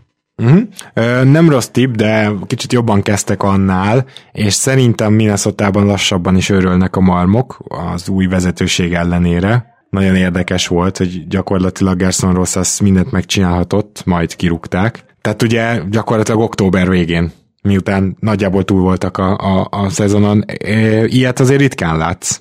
tehát, hogy ez, ez nem egy mindennapi dolog, mindegy. E, tehát éppen ezért nem minnesota keresgéltem, nálam három jelölt van erre a díjra, e, három olyan csapat jellemzően, akik elhiszik magukról, hogy jobbnak kéne lenniük, de nem azok és ezt az egyző szívja meg. James Borrego az egyik, a Hornets elnöke, uh, bocsánat, a Hornets edzője, Scott Brooks a másik, a Washington Wizards egyzője, és uh, mivel annyira brutálisan gyengén nézett ki a Chicago, hogy, hogy, az, hogy a szégyen kategória, ezért én Donovant is felírtam ide. Egyébként Borrego-a jelöltem, tehát szerintem ő nála fogja majd először Jordan azt mondani, hogy ha itt van Hayward, és mégis szarok vagyunk. De szóval azért, ha a Bulls még egy ilyen háromszor így kikap a következő négy meccsből, azt szerintem azt nem, nem élheti túl egyző. Mert még a nagyon gyengén és nagyon rosszul kinéző Warriors ellen is sikerült kikapni, ott is 129-128-ra, de ott legalább mondjuk tudtak pontot dobni, de azelőtt egyszerre volt szar a védekezésük és a támadásuk, hát, hát gyakorlatilag egy Clippers-t toltak, csak az a baj, egy két meccsen keresztül. És, és Brooks pedig nyilván annyiban lehet biztonságban, hogy Westbrookkal nagyon jóba vannak, tehát azért nem rá szavaznék, hanem Borégóra. És akkor menjünk is át a csapatdíjakra. Zoli, kérlek az első csapatdíjunkat olvasd be. Első csapatdíjunk a Bermuda háromszög díj, vagy a legkevesebb assziszt. Most ez egy, ez egy eléggé kiszámíthatatlan díj, hogyha megnézitek azt, hogy tavaly milyen csapatok voltak ott a legkevesebb asszisztot kiosztó gárdák között, akkor, akkor ezért volt egy-kettő olyan, ami, ami eléggé meglepő volt. De volt egy győztes, aki nem nagyon lepett meg minket azért. Volt egy győztes, aki nem nagyon lepett meg, így van. Pedig a Houston Rockets volt, jól mondom? Nem, a Portland Trailblazers volt, de, de a Houston a második volt, tehát abszolút igen. A, a két nem meglepő csapat az, az, az ott, ott végzett az élen. Igen, ugye a legtöbb áldozó játszó csapatokra szoktunk ilyenkor nagyjából gondolni, mert itt nem azon múlik, hogy van egy jó playmakered, aki mondjuk ilyen 9-10 asszisztot tud átlagolni, vagy, vagy legrosszabb esetben 7-8-at, ezért minden csapatnak van, vagy minden második csapatnak van, és ez így van nyilván idén is, tehát nem ez a fontos, hanem melyik csapat fogja a legtöbb áldozót játszani. Hmm, egyébként vicces, hogy, hogy eddig most a Dallas vezeti ezt a ranglistát, amelyik tavaly egészen jó volt ebből a szempontból, és, és idén most eddig tök utolsóak vagyunk 20,7-tel. Mindenesetre én gondolkodtam megint a Portlanden, uh-huh. De végül, végül a, New Orleans gárdáját mondtam, és ez kicsit meglepő egyébként, mert tavaly ott voltak a, az első csapatok között, viszont elveszítették ugye Drew Holiday-t, és azt gondolom, hogy idén nagyon sok áldozót fognak játszani. Tehát most nézve a meccseiket, nagyon nagy mennyiségbe, dózisban jön majd az Ingram Zion áldozó, és el tudom képzelni, hogy ott lesznek emiatt a legrosszabb csapatok között asszisztban. Uh-huh, uh-huh. Uh, én is gondoltam rájuk, nem írtam fel őket esélyesnek, mert egyrészt ugye Houston, Houston meg a Portlandet nem lehet kihagyni innen, másrésztről pedig a New Yorkban gyakorlatilag nincsen irányító. És, és szerintem New Yorkban úgy, úgy csapatjáték se biztos, hogy tud majd lenni, és még egy ilyen csapat van a Chicago, és ezért én a New Yorkot meg a Chicagót megpróbálom megkockáztatni, hogy megelőzzék a Portlandet, pedig ez nem lesz könnyű, és a Chicagóra teszem a, a, a, a tétet, úgymond. De, de igen, valóban, tehát a New Orleans is egy kicsit azért így eszembe jutott. És a következő egy olyan díj, amiről már kb. fél éve beszélünk, sőt szerintem már vend, tehát olyan podcastekben is felbukkant ennek a díjnak a neve, ahol, amely nem is a mi podcastünk, ez pedig a Blazers féloldalas vagy mint egy kamionsofőr barnulása díj, a támadás és a védekezés közötti legnagyobb különbség helyezésben, és eléggé szokásos jelöltjeink vannak, beszéltünk is róluk, Zoli, te nálad végül ki nyer, vagy, vagy kit vársz győztesnek? Ugye ezt már elspoilereztem, hogy a Hawks-t beszem uh-huh. ide torony magasan az első helyre és, és szerintem meg, meg fogják nyerni ezt a kategóriát idén. Abszolút erre számítok. Illetve aki még eszembe jutott, az a, és most itt nyilván kicsit csalok is, de a Cleveland Cavaliers, akit borzasztó védőcsapatnak várok, és emellett köz, akár ilyen középszerű támadó játék az benne lehet szerintem, de végül őket azért így nem feltétlenül mondanám az esélyesek között. És most a másik uh, tippemet megmondom, hogy nem találom, és brainfartot tolok, nem is jut hogy melyik csapat volt még, de aki, aki itt lehet az, hát nagyon remélem, hogy nem így lesz, ugye a Denver Nuggets, hogyha nagyon jók lennének támadásba, amit én várok, akkor a, talán lenne esélyük erre, de remélem, hogy azért nem kerülnek ennek a díjnak a közelébe, mert ez nyilván azt jelenteni, hogy contender státusz, mint olyan, az kb. kuka. És hát a, a Nets gárdája lehet érdekes, mert nem is feltétlenül azért, mert nagyon-nagyon rossz védekezés várok, tőle, várok tőlük, én lehet, hogy azért ilyen 20. helyre beraknám őket, vagy 18-ra, viszont torony magasan, akár a legjobb csapat is lehetnek támadásban. Nyilván az már 17, 17 helyes különbség lenne,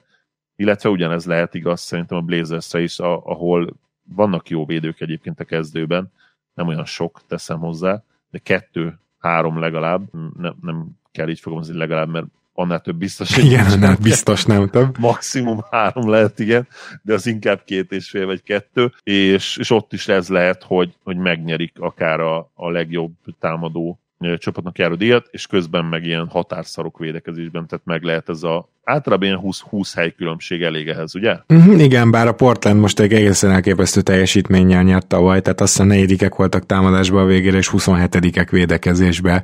Az, nem rossz. az kemény, igen. Úgyhogy igen, hát én is ugyanezeket a csapatokat írtam fel, és azon gondolkoztam, pont amint te is, hogy a Nets meg a Portland tényleg akár top 1 is lehet, a melyiküknek lesz rosszabb a védekezése. Ha ránézek a keretekre, akkor Netsnek az eddig látottak alapján, meg a Portlandnek.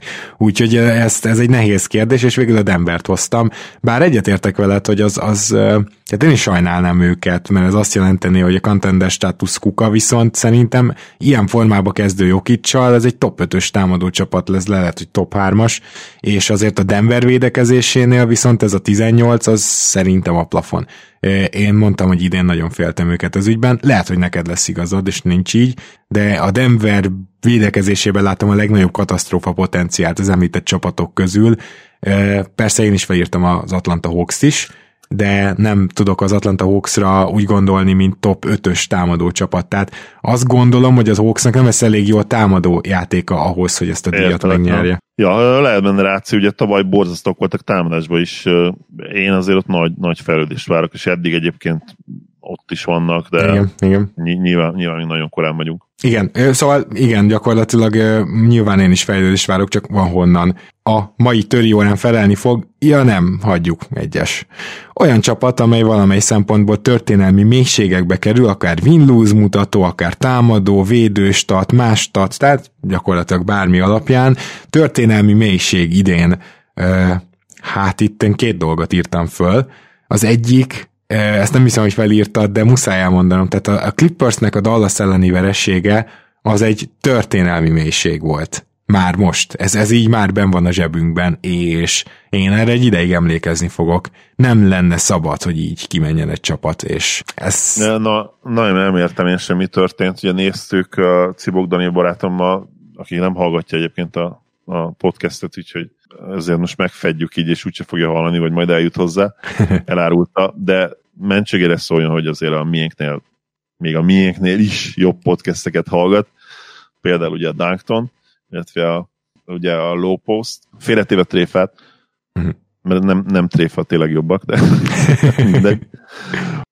Az az igazság, hogy, hogy nem tudom, tehát nem, nem tudom, hogy hogy jöhet össze egy ilyen mérkőzés. Tehát uh, nyilván minden, on, minden azzal indult, hogy nem volt Kavály, de, de egyszerűen nem lehet ekkor, meg ugye nem volt Morris sem, nem lehet ekkora különbség. Nem tudom, tehát ilyen, ilyen teljes kollektív mentális blokk volt a Clippersen. A Hinki-féle Fili sem nyomott ilyen vereségeket, mármint ilyen félidőket. Ott ők kaptak ki néha 40-nel a végére, de szóval ilyet azért nem láttunk tőlük se. Nagyon ritkán előfordul ilyen, és ugye emlékszünk rá, vagy nem tudom, emlékeztek rá, de még a, volt egy ilyen veressége, még play is 7-8-9-10 éve a, a New Orleansnak, ahol 60, azt hiszem 60, 60 vagy 62 ponttal kaptak ki, tehát még nagyobb vereség volt. 60 pontos vereség volt. Úgyhogy uh, nagyon ritkán megtörtént. Ez, ez van, van ilyen egyszerűen. Na de uh, akarok egy normális, egy normális jelöltet is adni Igen. azért.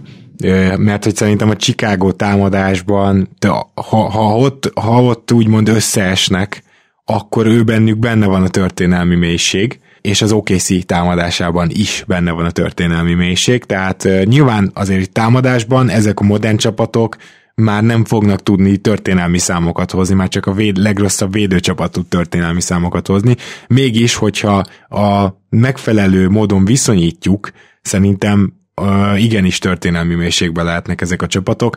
Uh, nyilván, mondom, ez statisztikailag nehéz lesz alátámasztani, mert magas a tempo, sokkal több triplát dobnak, és ezért uh, ne, nem történelmi kontextusban, hanem uh, mindig az adott évhez viszonyítva kell ezeket nézni. Abszolút látom, hogy hogy a Bulls legyen ez, és egyébként én is a Thunderre is gondoltam, és nem Renault, nem szimpatikusan tegnapi éjjeli húzásával se, és ott már előre én egy másik kategóriába is beraktam őket, mert ne, nem tetszik, ahogy, ahogy edzősködik eddig, ez furán hangozhat, hogy egy-egy állnak, de, de a rotációkat nem teljesen értem egyelőre.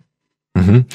Na jó van, hát akkor lássuk, hogy majd milyen kategóriába kerülhet be, de de akkor lehet, hogy pont ebbe, ami most jön, tips szelleme kísért, a csapat, ahol az edző kedvencei, veteránjátékosok indokolatlanul sokat játszanak, akár más, fiatalabb játékosok kárára, és a csapat hosszú távú céljaival szembe menve. Jó, sejtem, hogy itt akarod megemlíteni, Dégnót. Így van, itt, itt, akarom, itt akarom megemlíteni nem Renault, és az a problémám, hogy, hogy akár még ezzel a rosterrel is megoldhatja azt, amit egyébként rohadtul nehéz lenne ezzel a rosterrel megoldani, hozzáteszem, tehát kicsit ilyen meglepetés kategória is, de, de benne van, hogy, hogy tényleg Rommel fogja játszatni George uh, Hill. Horfordot, George Hill-t, uh, Trevor Arizát is, amint visszatér, benne van szerintem a pakliban az, hogy, hogy tényleg ezzel a full újjáépülő csapattal, ahol nyilván még, még agresszívebben fogjuk ezt nézni, mert azt gondoljuk, hogy itt aztán tényleg no-brainer, hogy rommá játszasson minden rukit, és ugye van azért több olyan játékosa is, akit, akit megnéznénk akár ilyen 20 plusz percben is, nyilván nem csak Pokusevskiről beszélek, illetve Maledonról, hanem, hanem akár Dialóról is, bár lehet, hogy Dialó már ebben a csapatban veteránnak számít egyébként is. Igen. És ez, vagy egy Frank Jackson is, és ha őket 25 percre játszatja mondjuk Pokusevski kárára, akkor már megnyeri ezt a kategóriát. A vicces lenne egyébként, igen, de mm, én, nekem ő jutott eszembe, mert uh, itt azért csábító ez a, ez a Horford, edzői szempontból ez a Horford, George Hill, Trevor Ariza 3-as, ez nagyon-nagyon csábító. Uh-huh. Ja, én, én is megértem, csak, csak közben egyetértek vált, hogy ez tényleg egy ilyen para lenne, csak túl kevesen vannak ahhoz, hogy szarra játszassa, és szerintem... Hát egyébként igen, igen. Szerintem viszont a Detroitnál vannak elegen, és Dwayne Casey is hajlamos erre, úgyhogy én félek tőle, hogy ő nyeri meg, és ha már Tibodorról neveztük el a díjat, azért az, hogy New Yorkban most éppen Alec Burks a padról 30 percezik, azt is nehéz egy picit megmagyarázni, számomra. Úgyhogy én azért a New Yorkot meg a Detroitot így mellé írnám, és hogyha tippelnem kéne, akkor szerintem a New York ezt meg fogja nyerni, sajnos. Van esély. Tipsből mindent kinézni, ez biztos. Igen. A következő ö, díjhoz is volt némi köze Tipsnek, de azért itt már nagyon kell keresni az összefüggéseket, kérlek, hogy olvasd be. A Timberwolves jó lesz, jó lesz, jó lesz, nem lett jó. Plakett, a legnagyobb pofárás is az elvárásokhoz képest. Kezdjem itt akkor én? Mm, igen, igen, igen, kezd, és azt is kérlek mondd el, hogy hogy melyik elvárásokat nézted, mert ugye vannak mondjuk a mi elvárásaink, de van a csapat saját elvárása is, tehát hogy ez is érdekes. Igen. Mindenképp olyan csapatot kerestem itt, akiben benne lehet az, hogy, hogy playoff, vagy, vagy mondjuk ha nem is feltétlenül nem, a, nem is feltétlenül az, hogy nem jut a play de legalábbis az, hogy esélyese lesz hazai pályáért küzdeni. A kiinduló pontom nekem mindenképp az volt, egy olyan gárda, akit legalább azért 5.-6. helyre várunk, vagy keleten, vagy nyugaton, de benne lehet esetleg a potenciál, hogy valamiért rosszabbul szerepel, mint azt előzetesen vártuk. És, és vagy mondjuk 7.-8. helyen ér csak be, vagy egyáltalán nem jut be, vagy ugye ö, idején akkor az, illetve jövőre akkor azt jelenteni, hogy Plane-t játszani. És így jutottam el arra a következtetésre, hogy az egyik ilyen gárdám az a Philadelphia Sixers, akiben én bust potenciált is látok, úgymond, de boom potenciált is. Ugye ezzel ebben a szempontból érdekesek, hogy a második helyen se lepődnék meg, de a hetedik helyen se. És a másik ilyen gárdám pedig a Utah Jazz, amelyik egyébként elég stabilan, és itt kicsit magam kicsit ellentmondás is vagyok, és lehet, hogyha őszinte lennék, akkor mondjuk a Nuggets vagy a Mavs még jobb pick lett volna, de hát nyilván őket nem tudtam egyszerűen, nem volt szívem kiválasztani egy ilyen ennél a díjnál. A Jazz pedig azért lehet jó pont, mert pontosan azért, amiért nem. Azért nem lehet jó pick, mert évek óta stabilan be vannak betonozva az ötödik, negyedik, ötödik helyre. Körülbelül ez a medián náluk ez az ötödik hely, és, és ott tudod, hogy ott lesznek az ötödik, vagy legrosszabb esetben hatodik helyen. Pont ezért nem jó pick, viszont pontosan ezért jó pick, mert ha most egyszer összejön az, ezt most kicsit gonoszul fogalmaztam Igen. meg, összejön az, hogy mégse lesznek jók, akkor viszont nagyon jók erre a helyre, és, és mondjuk 8.-9. helyen lehoznak egy ilyen 55%-os szezon, picivel jobb, mint 50%-ot.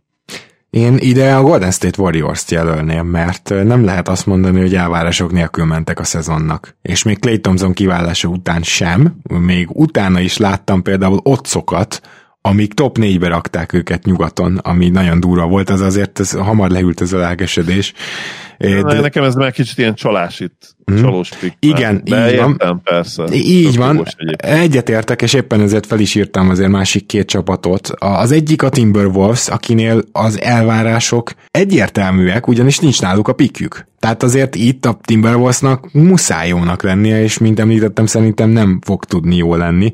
A másik ugyanígy Michael Jordan részéről van egy elvárás, azt gondolom a Hornetsnél, eh, ahol azért most mondhatjuk ugyan, hogy fiatalokat fejlesztenek, de nem ebbe az irányba indultak el, és ha a Hornets nem lesz jó, az szintén egy pofára esés lesz, tehát én inkább a csapatok saját elvárásait néztem, úgymond, és akkor, eh, hogy jelöljek valakit, ha a Golden State csalás, akkor, akkor jelölném szerintem a Timberwolves fog nagyobbat ö, arcra esni. És akkor ö, nézzük is a következő díjunkat. Az emlékszel a 67-68-as 29 győzelmes playoff Blues-ra?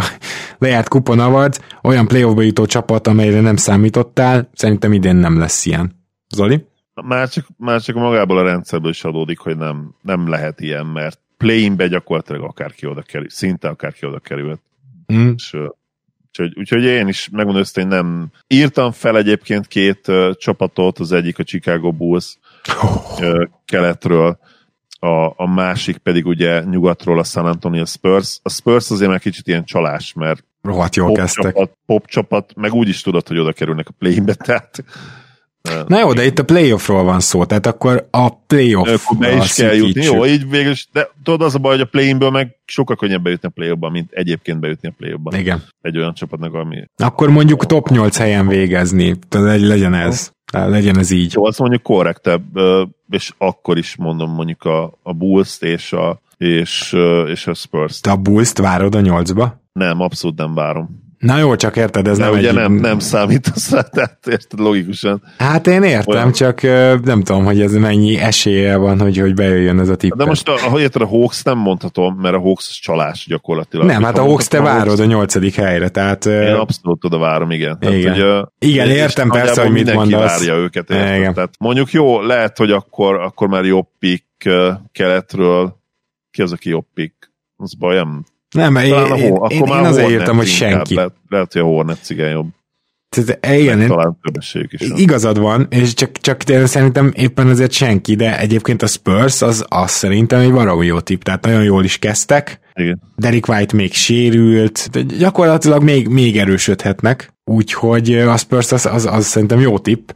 Na de akkor nézzük meg inkább azt, hogy ki lesz a Bledsoe seglenyomatát tartalmazó tornapad. Ezt arról neveztük el, amikor a Sunsba, Suns kiültette Bledsoe-t egy ilyen hatalmas tankolásra az utolsó 20 meccsre.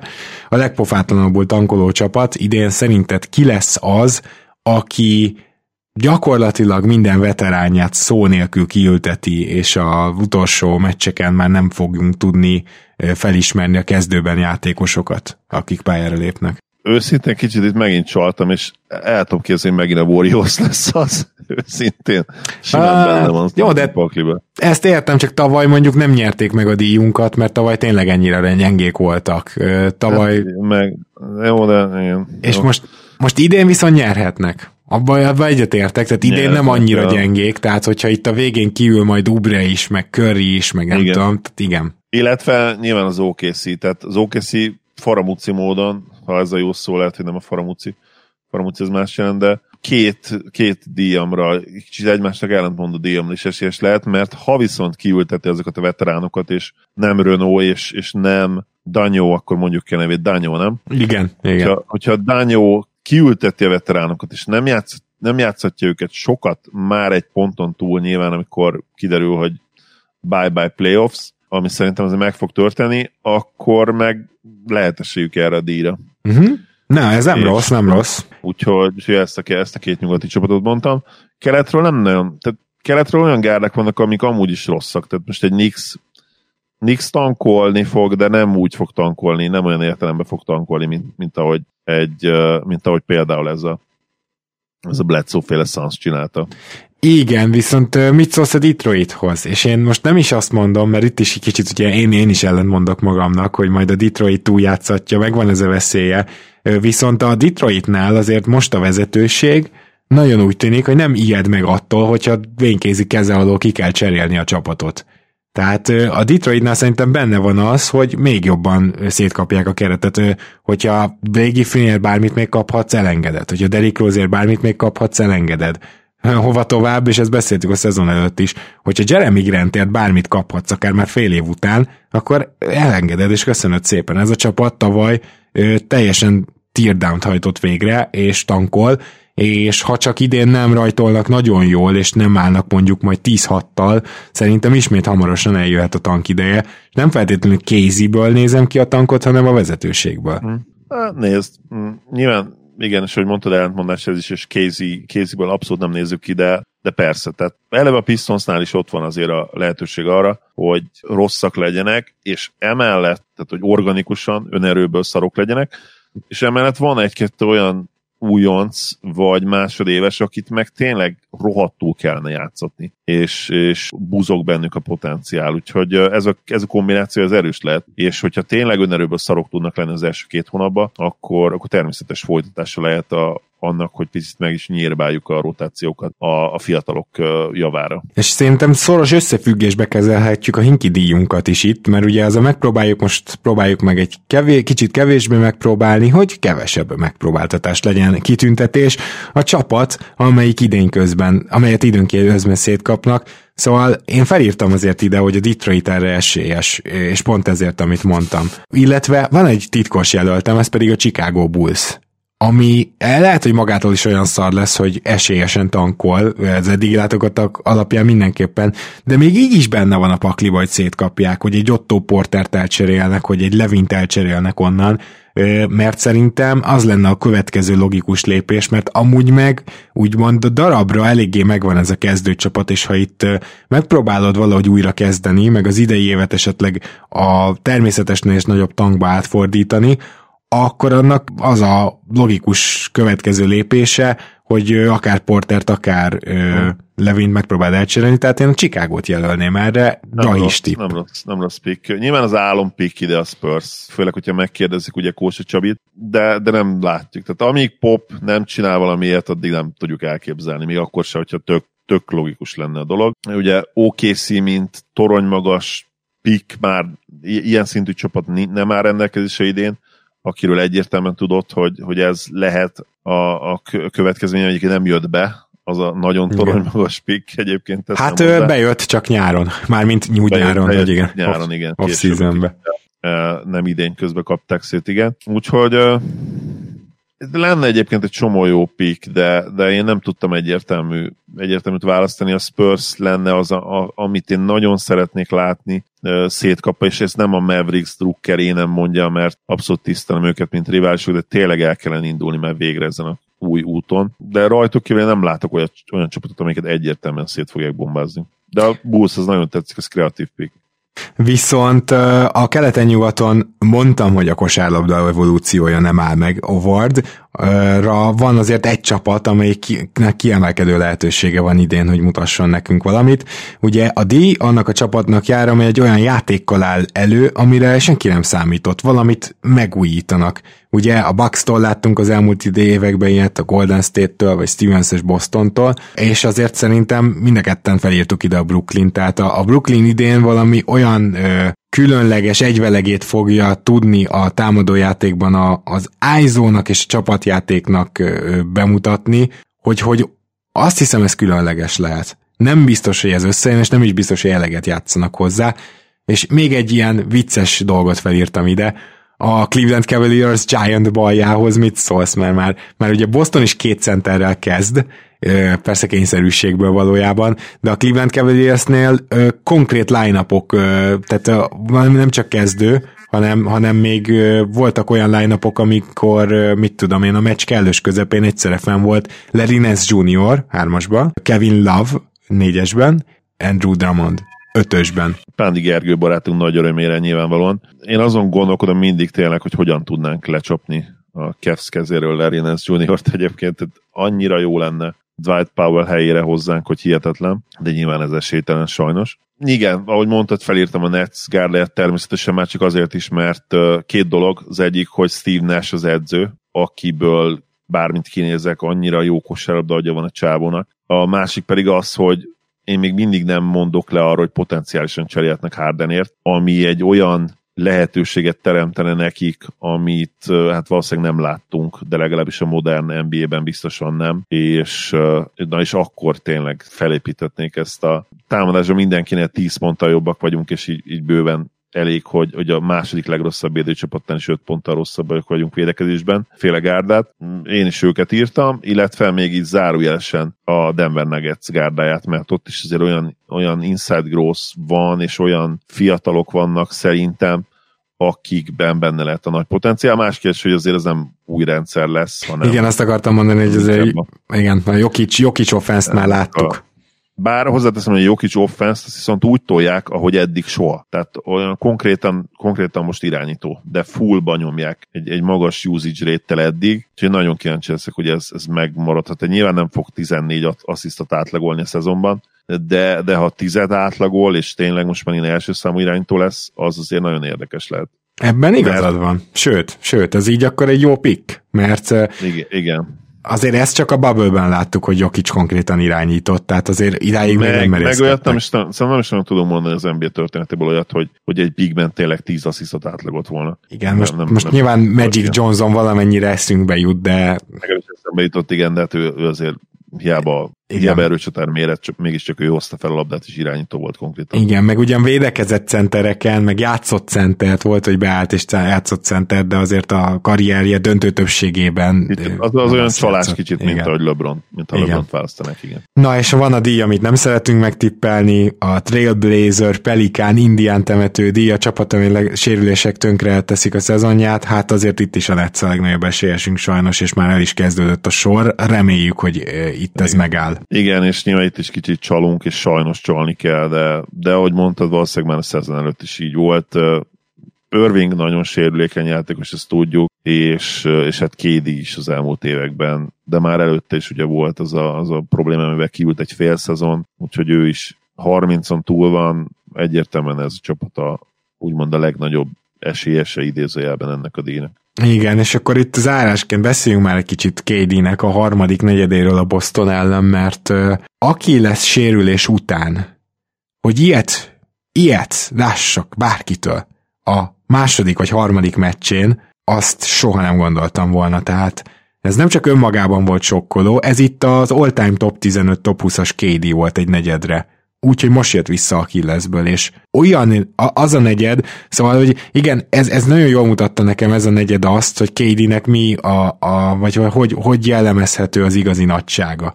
Mert egy csomó olyan játékos van, akire azt mondják, hogy na majd felérhet valami hasonlóig, meg ilyesmi, Tatumra, meg Porter Jr. Sokan, sokra mondták már, persze csak reménykedve, de basszus, ott játszott Tatum ellen, akinek tök jó meccse volt addig az első félidőben, volt ilyen, ilyen megfordulós triplája, meg amit akarsz, és ezért úgy ez az a kategória, amiért tudsz lelkesedni, és most megpróbálok fontosan fogalmazni, a játékos erőfeszítésébe bele tudod élni magad. KD-nél ilyen nincs. Nem tudod mi beleélni magad, mert semmilyen erőfeszítést nem tett tehát játszott Tétummal is, amikor Tétum fogta, de még Tétumot le is radírozta a másik oldalon ebbe a negyedbe. De bárki fogta, gyakor teljesen mindegy volt, játszott az ellenféllel, erőlködés nélkül. Ez, ez egyszerűen annyira egy másik polc, most nem Tétumot szídva, de lehet, hogy egyszer feléri, de nem tudom, nem hiszem, de, de hogy, hogy ő tényleg ezért all-time top 15, top 20, amit abban a negyedben láthattunk tőle, mert erre egy kezemmel meg tudom számolni, hogy hány játékos volt képes. Elképesztő szinten tért vissza, hogyha eddig ebből a három meccsből indulunk ki. Nyilván nagyon korán van még, de hihetetlen hatékonysága dolgozik. Triplái nagyon-nagyon ülnek, ami nála azért az elmúlt években nem mindig volt így, illetve hogy a play is, ha van gyengéje, akkor az az, hogy a tripla százalék az, az időnként jelentősen leesik, de, de mozgékony, odaér a büntetővonalra eddig, van egy kis playmaking is, nem olyan, mint a peak szinten, nem olyan, mint a peak szinten, de azért erős, és látszik az, hogy azért kímélni fogják őt, tehát ilyen 30 perc környékén fog játszani, 31 perc környékén, és, és könnyen lehet, hogy hatékonyságban lehozza majd a, a legjobb szezonját. Hát ő neki már volt 50-40-90, nem? Volt, volt egy szezonja, így van. Azt nem fogja túlszárnyalni, tehát nyilván azért az borzasztó nehéz, tehát az arra körülbelül, ha csak nem vagy az edzője Steve Nash, azt egyszer csinálod meg egész karrieredben. Igen. Ugye Nash négyszer sikerült, senki másnak nincsen két ilyen szezonja se. A, a top, illetve nem top, mondom, hogy top 10, de hát azt hiszem összesen 10 játékosnak sem sikerült, még nem talán valami 7-8-nak.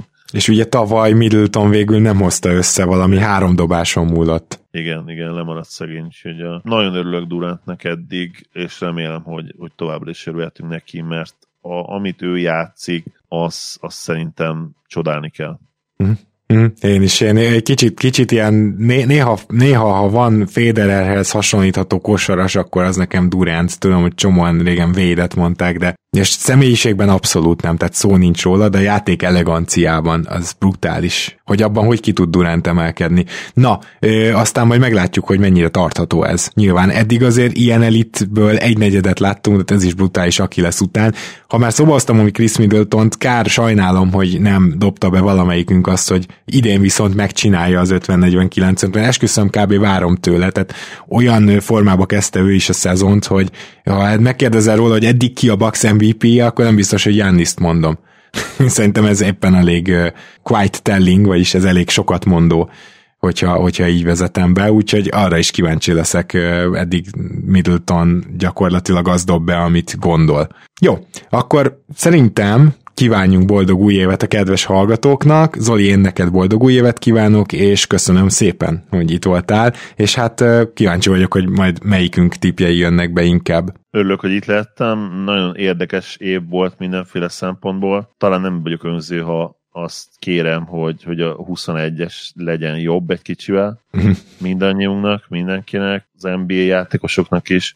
Következő adásunkban azt hiszem már érdemi elemzésekkel jöhetünk az új regulárisról. Örülök, hogy itt lettem még egyszer. Szia Gábor, sziasztok, boldog új évet! Kedves hallgatók, én sem kívánhatok más, természetesen sok-sok podcasttel töltött órát ígérünk 2021-re is, minden hónapban sorsolást Patreonon, amiből két havonta messz sorsolunk majd, hát ezeket elmondtuk az elmúlt adásokban, nem akarom minden adásba ismételni, úgyhogy jó kis 2021 vár ránk, rátok, mi ránk a közösségre, köszönjük szépen, hogy ezt az évet is velünk töltöttétek, 2021-ben pedig újra találkozunk, sziasztok!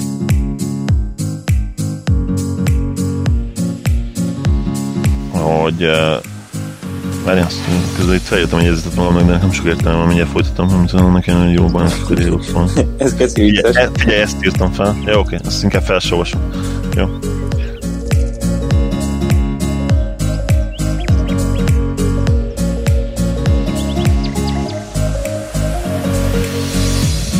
Akkor mondjuk beáll a 7 méter, nem tudom, 7 méter, na, beáll a 7-2-es gober a és érvelhetnénk amellett, azt gondolom, hogy komoly szakemberek is tudnának érvelni, hogy hosszú távon főleg katasztrofikus. Megy az év végébe. Kösz, barátom is segített közben. Igen. A fürdőszobából egyből jött katasztrofális temat. Te fasz nélkül.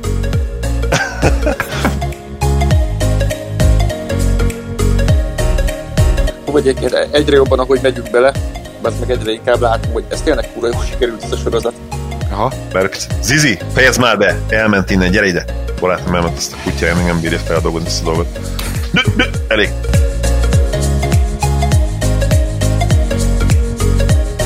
Úgyhogy ez, ez egy... De, na, ez is mehet majd az év végébe. Még te is nyomtál egy ilyen sztrókosat. Igen, igen, igen, egy olyan jó sztrókosat.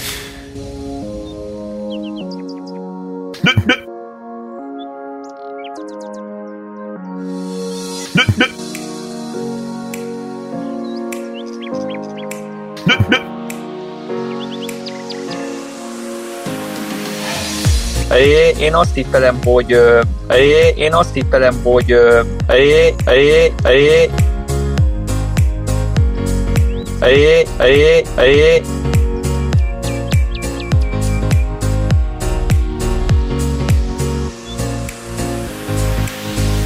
a 20 percet játszik uh, uh, um, na azt meg Walker Ammal abból az első két meccsen egyáltalán nem tudott. Ammal abból az első két meccsen egyáltalán nem tudott. Na, sikerült a mikrofon megint, azt kurva nehéz ezen a hangouton elindítani.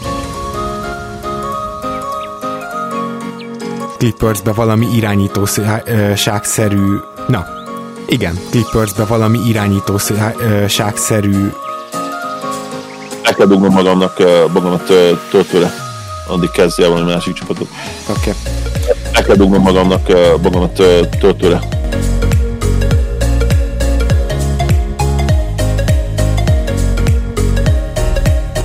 De most megint ez, hogy ok okokozat, ugye? Mert ezt, most ezt megfejteni ok okozat, oké, okay, még egyszer. Ezt megfejteni ilyen ok, ok nem bírom ki onnan az most tényleg. ezt megfejteni, hogy miből következik mi,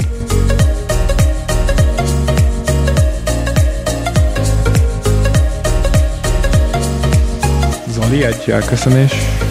Aha. Tibitől. Ja, még neked A Zoli az utál engem, bazd meg, azt hallom, hogy izé. Köszönni is akart az elején, meg ott hallottam, hogy mondta, hogy a faszénem a Gergőt hívtuk megint, de mindegy, ah, igazából.